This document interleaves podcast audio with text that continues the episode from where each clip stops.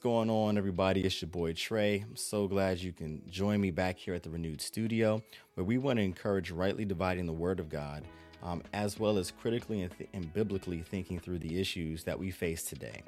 Um, if you haven't done so already, please hit that like button and hit that subscribe button so that way you can be notified whenever um, I upload new content. Uh, we want to continue to just continue to push into the scripture uh, so that way we can gain understanding and learn from one another. Uh, in this episode, we're going to be dealing with the doctrine of the Trinity. The doctrine of the Trinity is something that's been in the Christian faith for a very long time, but it's also been controversial. Um, and it's been controversial because you know we're really trying to uh, describe a God that is so far beyond us and so far any so far beyond anything that we've seen um, in nature, and so far anything that we've seen even just in our own relation to each other as human beings. Um, and so sometimes um, our language can fail. Sometimes we just have a different opinion. We not we don't always see the same things. Um, and so as we have this discussion, um, I really want to ask for one grace as I try to explain the doctrine of the Trinity because it can be confusing at times. Um, and I'm going to extend that grace uh, across the airways also to someone who may have a different opinion or have a different insight on it. And so the point again is to learn from each other. So I'm really looking forward to uh, the comments that that come from this discussion. Um, and so let's go ahead and get into it. Before we do so, I want to make sure I also address the elephant in the room when it comes to the doctrine of the Trinity. Uh, you will not find the word Trinity uh, in the Bible when it when it as it relates to describing God's nature. Trinity really is a product of language, right? And so as people, we have language to communicate ideas. And so the purpose of calling it Trinity is really just to communicate um, how it is that it that it's that we see this thing in the scripture. What I also want to avoid um, is the very easy uh, default to like throw the heretic word out there to everybody. And so, you know, really in the Christian faith, you have people who are Trinitarians and you have people who are not Trinitarians. Um, and both camps throw the word heretic at each other uh, because no, they disagree. Um, I'm not trying to have that conversation in this episode. What I really want to do is explain the doctrine of the Trinity and explain why I hold to the doctrine of the Trinity. I haven't always held to the doctrine of the Trinity but I do now. And I want to explain why I do and kind of go through the scripture to explain why I do. But again, I really look forward to hearing or seeing the comments in the comment section uh, so that way we can have some discussion about it. And with that being said, let's go ahead and let's get into uh, what we're going to be talking about. Um, and so it's really important to understand what the doctrine of the Trinity actually teaches. And so, for one, it teaches that there is one God that exists in three persons, those three persons being the Father, the Son, and the Holy Spirit. Okay, it does not teach that there are three gods. It does not teach that the Father is a God and the Son is a God and that the Holy Spirit is God. It does not teach that the Father is a bigger God uh, than the Son, that the Son is a bigger God than the Holy Spirit. But it teaches that there is only one God, but that that God exists in three persons, those persons being the Father, the Son, and the Holy Spirit. Here's a graphic. This is uh, kind of a, a, graphic that you'll see a lot of times um, as an effort to explain the nature of God. And so in the middle, you have God, again, the one God, right? Um, and then on the outside, you have the persons within the Trinity the Father, the Son, and the Holy Spirit. And so let's kind of go around, let's start from the outside. And so you have the distinction in persons. So the Father is not the Son, and the Son is not the Holy Spirit, and the Holy Spirit is not the Father, right? So there is a distinction in the persons. However, they are one God. So the Father is God, and the Son is God, and the Holy Spirit is God. Notice it doesn't say that the Father is a God and the Son is a God and the Holy Spirit is a God, but the Father, the Son, and the Holy Spirit are the one God. And I think this oftentimes presents a lot of confusion because, like I said earlier, this doesn't really reflect anything that we see in nature. There's nothing in nature that we can look at and say it is one and three or one and three. Um, whereas with God, that is how his nature seems to be presented in the gospel. Uh, sometimes people try to use examples like uh, water. And so they'll say that know, water can be a liquid, a solid, and a gas. The problem with that comparison is that water can't be those three things at the same time. It's either going to be um, a liquid, or it's going to turn into a solid once you freeze it, or it's going to turn into a gas once you heat it up. But water cannot be all three of those things at the very same time. One one form of it has to give way to the other form. This is not the same for the doctrine of the Trinity. In the doctrine of the Trinity, the Father does not have to go away in order for the Son to come on the scene. The Son does not have to go on, does not have to go away or cease to exist in order for the Holy Spirit to come on the scene. But the Father exists the Son exists and the Holy Spirit exists, and they expi- and they exist eternally. Which brings us to the next part of our uh, of the doctrine of the Trinity.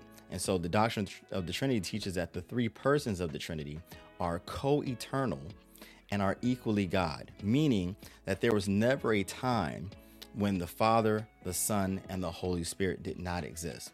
So, we as Christians believe that God has no beginning and he has no end, so that there was never a time when God didn't exist, right?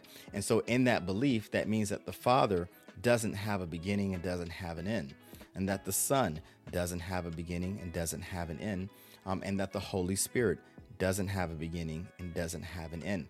And so, the three persons within the Trinity are co eternal and are equally God. So let's look at some scriptures here uh, that really you know talk about this triune nature um, of God. The first one we're going to look at is Matthew 3 13 through 17. It says, Then Jesus came from Galilee to John at the Jordan to be baptized by him. But John tried to stop him, saying, I need to be baptized by you, and yet you come to me? Jesus answered him, Allow it for now, because this is the way for us to fulfill all righteousness. Then John allowed him to be baptized. When Jesus was baptized, he went up immediately from the water. The heavens suddenly opened for him, and he saw the Spirit of God descending like a dove and coming down on him. And a voice from heaven said, This is my beloved Son, with whom I am well pleased. And I'm reading from the Christian Standard Bible just in case it's a little bit different than what you're used to. But here we see for the first time in the scripture the triune nature of God being revealed to the people who were in attendance. And so Jesus comes to John to be baptized because he needs to, he has to, in order for the scriptures to be fulfilled. And so you have the Son being baptized by John. But then after being baptized by John, then the Bible says that the the heavens open up and we have the spirit of God. So this is the Holy Spirit descending like a dove and coming down on Jesus. And then a voice from heaven. This is the Father saying, "This is my beloved son." So again, that's how we know it was the Father. This is my beloved son with whom I am well pleased. So in Matthew, we really have the first instance, uh, the first instance where the triune nature, what we would call the Trinity, being revealed to those there in attendance, where the Father is speaking from heaven, the Holy Spirit descends from heaven like a dove onto Jesus, and you have the Son, who is Jesus, uh, who is there in the flesh and has just been baptized.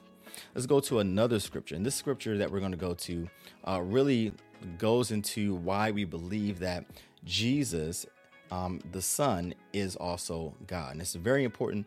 Uh, th- this is a very important part of the Christian faith. And I think we've talked about this in the past when in one of our videos about Jesus, that Jesus is God. And there are some religions, some beliefs that relegate Jesus to being a teacher. Uh, they relegate Jesus to just being a ordinary man, um, or they relegate Jesus to just being a prophet. However, the scripture lets us know that uh, that Jesus is more than all those things, that Jesus himself is God. So let's look and see what the scripture says about this. Uh, we're looking at John 1, and we're going to look through 1 through 5. It says, In the beginning was the Word, and the Word was with God, and the Word was God. He was with God in the beginning. All things were created through him, and apart from him, not one thing was created that has been created. In him was life and that life was the light of men. That light shines in the darkness, and yet the darkness did not overcome it. So, what we find here, uh, where John really wants to make sure uh, that his readers understand that from the very beginning, the Word was there, the Word was in the beginning. And so, of course, he is drawing back to the book of Genesis, where we get the whole creation story um, of how the heavens and the earth were created by God in the beginning. But then we get to that second part where he says that the word was with God and the Word was God. And so we have really a positional st- uh, stance or positional statement, uh, and we have a statement of being. And so in the beginning, the Word was with God. So positionally with God.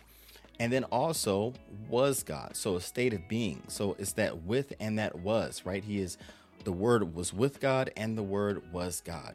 Uh, and so here he's John is clearly stating that the Word um, has two states here being with God and was God. And then lastly, or thirdly, he talks about how the Word created all things. So again, going back to Genesis, uh, where the Bible says that in the beginning God created the heavens and the earth. John is going back there and saying that the Word created all things, that the Word was a part of that process. Let's go on to the next part of the scripture here. This is uh, verses 10 through 13. It says, He was in the world. Now we're still talking about the Word here. And the world was created and the world was created through him, and yet the world did not recognize him. He came to his own, and his own people did not receive him.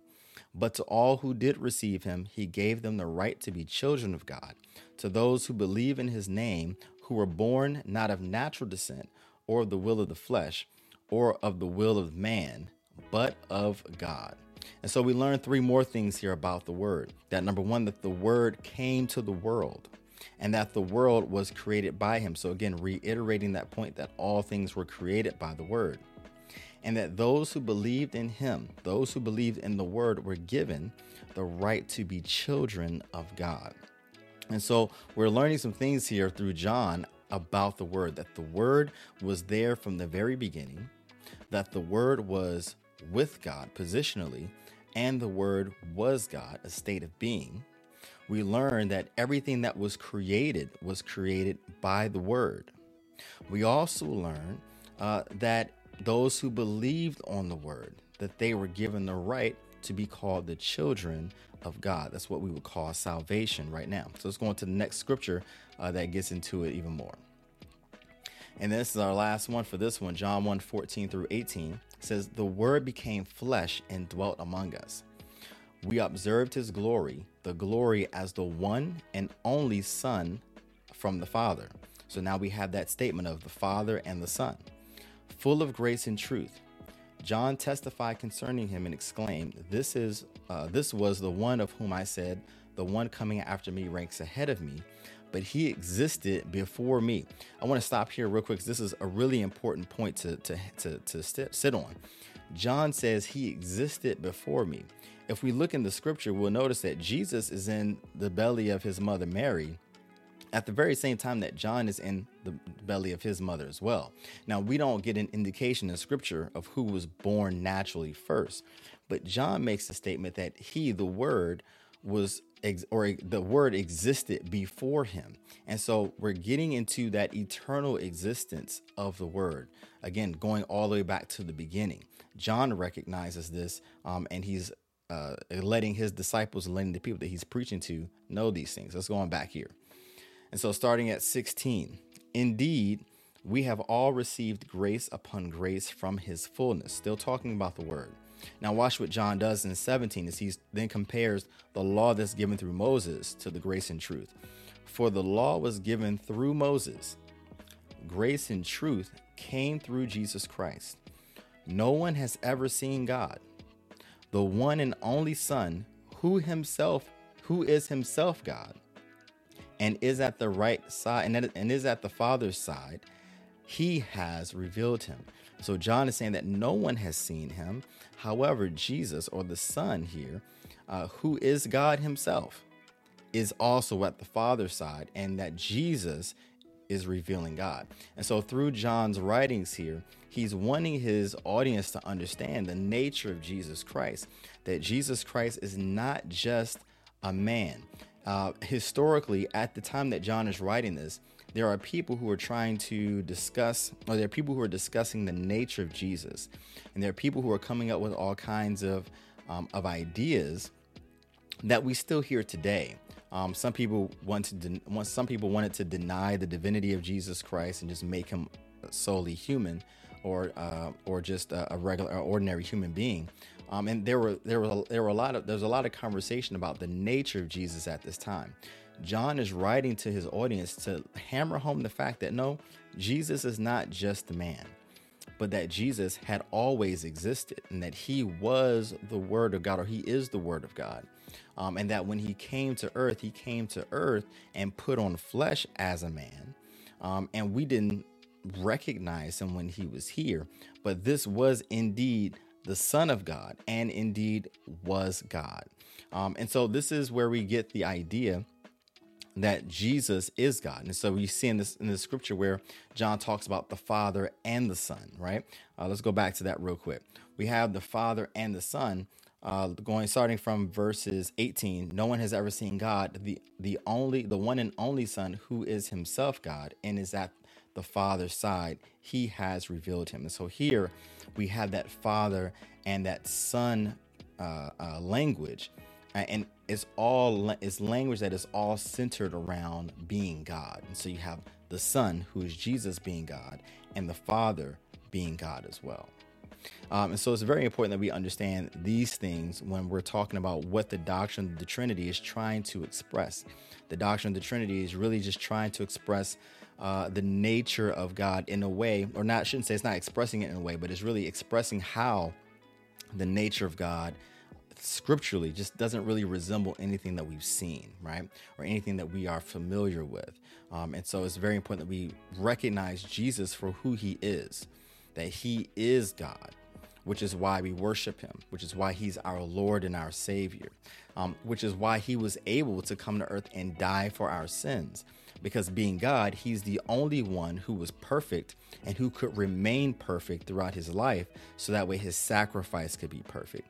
If it had been anyone else, uh, it would not have worked because none of us are perfect. The Bible says that we're all born in sin and shaped into iniquity. And so I couldn't die for anybody's sins because I'm sinful myself and no one else could die for anybody's sins because we're sinful ourselves. Jesus had to come and die for our sins because Jesus is without sin because he's God, which makes him perfect. Uh, let's move on here. Uh, so we learn here from uh, from John that the Word becomes flesh, that the Word is the one and only Son of the Father, that the Word is Jesus, and that the Word is God, or that Jesus is God and that he sits at the right hand of the Father, and that G and it's through Jesus Christ that God is revealed. And that really goes back to how Jesus talks about it. Where you know we we have scriptures where Jesus talks about uh, being. Oh, sorry. We talk about where Jesus talks about being. Had a little technology issue there, but where Jesus talks um, about being when saying like, you know, when you see me, you're seeing the Father. Like when if you see me, if you know me, you know the Father. And that just really threw the Pharisees into a fit because they understood what he was saying. They understood that he was comparing himself or making him equal, or making himself equal to God, and they just couldn't understand that. But Jesus had been saying this all along. He was saying, "If you've seen me, you've seen the Father. Um, if you know me, you know the Father," um, because He reveals God to the world. Now we get to the Holy Spirit.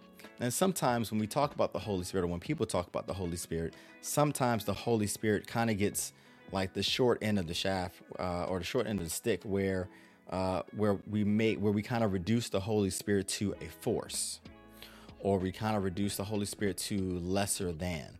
Um, but the Holy Spirit is equally God as the Father is and as the Son is.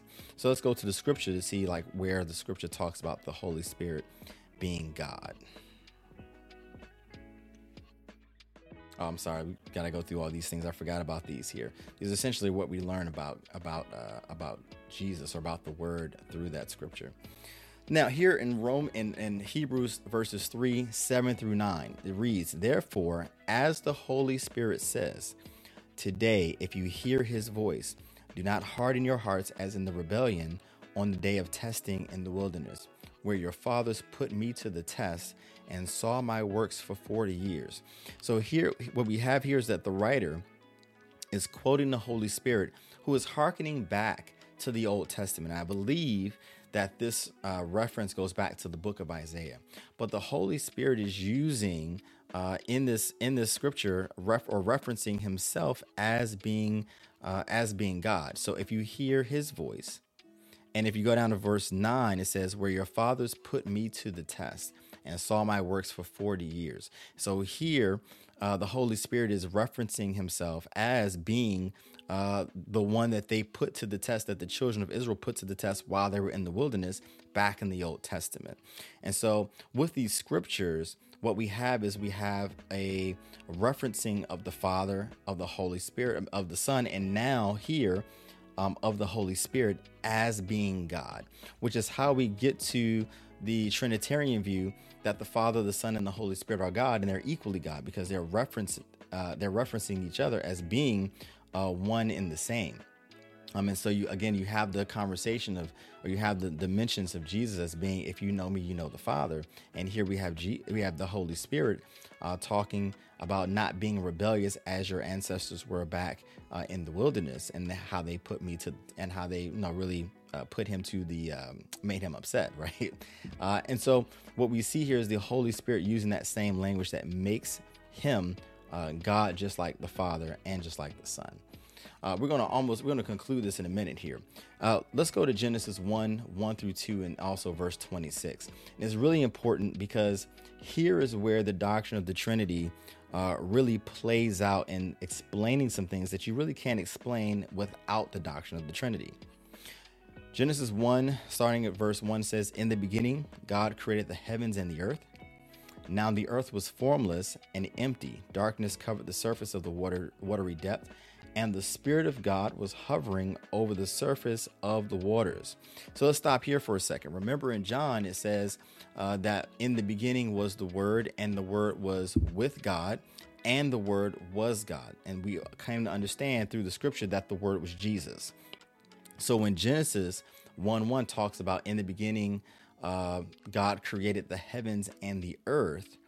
Uh, and it also references that the Holy Spirit hovered over the deep of a formless world.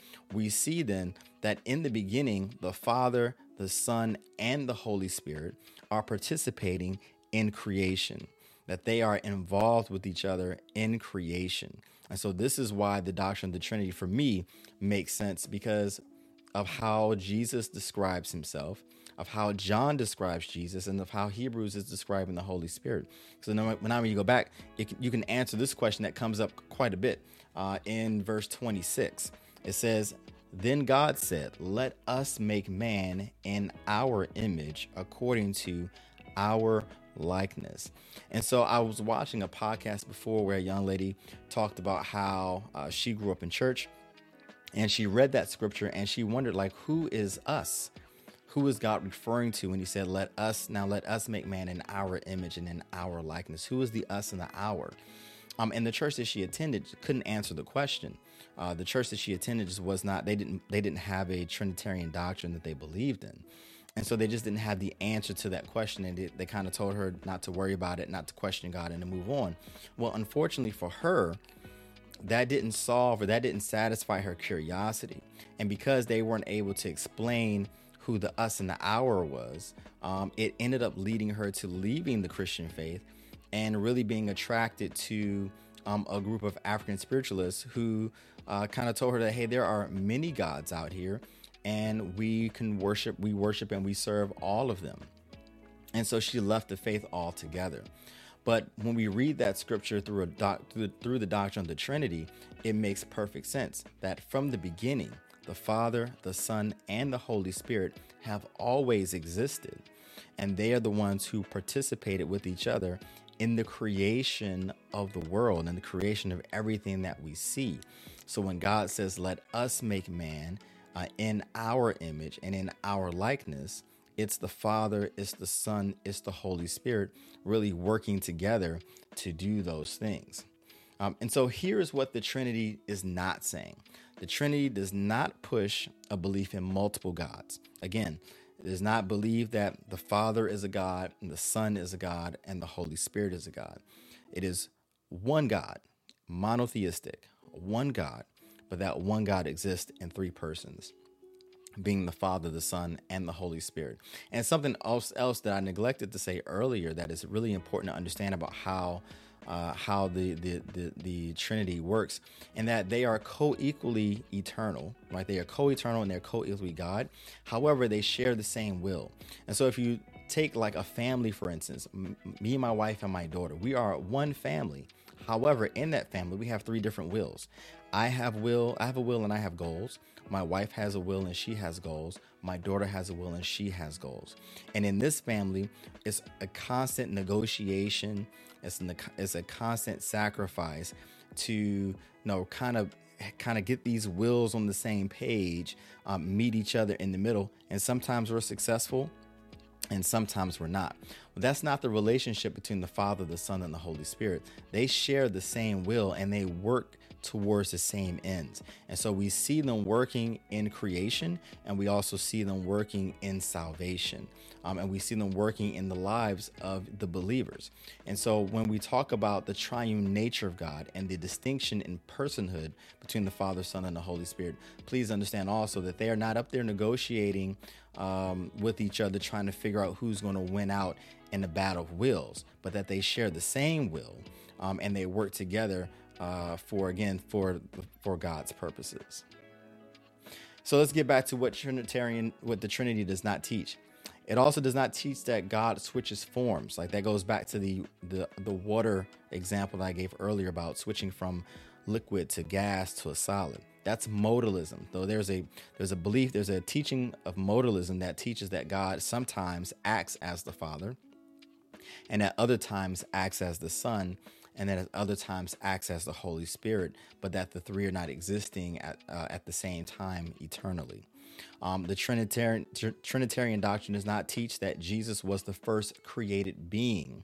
Uh, that's Arianism, and that's one of the early challenges, uh, or, uh, or what's one of the early challenges to to the nature of God, or to the nature of Jesus, excuse me, and that there were some who believed that Jesus was a created being. So they still gave him his divine nature, saying that Jesus was still divine, but that there was a time where Jesus did not exist. Um, the Trinitarian doctrine does not teach that. The doctrine of the Trinity teaches that there was never a time when Jesus did not exist, that he is co eternal and has always been, just as the Father has always been, and just as the Holy Spirit has always been. And then lastly, the doctrine of the Trinity does not teach that Jesus was once an ordinary man who achieved divinity as a reward for progressing in good works. That's what's known as adoptionism. That teaches that Jesus was once just a, a, a man like you and I. Uh, but because he was so good, because he had this, this long progression of good works, uh, that God rewarded him with divinity. Um, the, the doctrine of the Trinity does not teach that. So, from the doctrine of the Trinity's perspective, Jesus has always been in existence, and Jesus has always been God, along with the Father and along with the Son. So, hopefully, uh, this has not been confusing. Uh, hopefully, uh, this really just kind of spurs some good discussion. Hopefully, it brings some clarity too uh, for those who may have been wondering about the doctrine of the Trinity um, and questioning its validity. Again, this is my best uh, attempt to really describe it. And it may not be perfect um, because, again, our language is not perfect in describing a perfect God, or our limit, our language is limited when we're describing an unlimited God. But as always, I just want to encourage that rightly dividing the word of God. And so sometimes uh, that means we have to struggle through the scriptures. Sometimes we have to wrestle through the scriptures um, and really pray that pray that God opens up our eyes and gives us understanding um, when we're dealing with topics like this. So with that being said, I'm going to get ready to get out of here. Uh, but I'm looking forward to seeing those comments. Again, please hit sh- please share as well as hit that subscribe button so that way you can be notified whenever I go uh, whenever I add some new content onto the page. And with that being said, everybody, take care.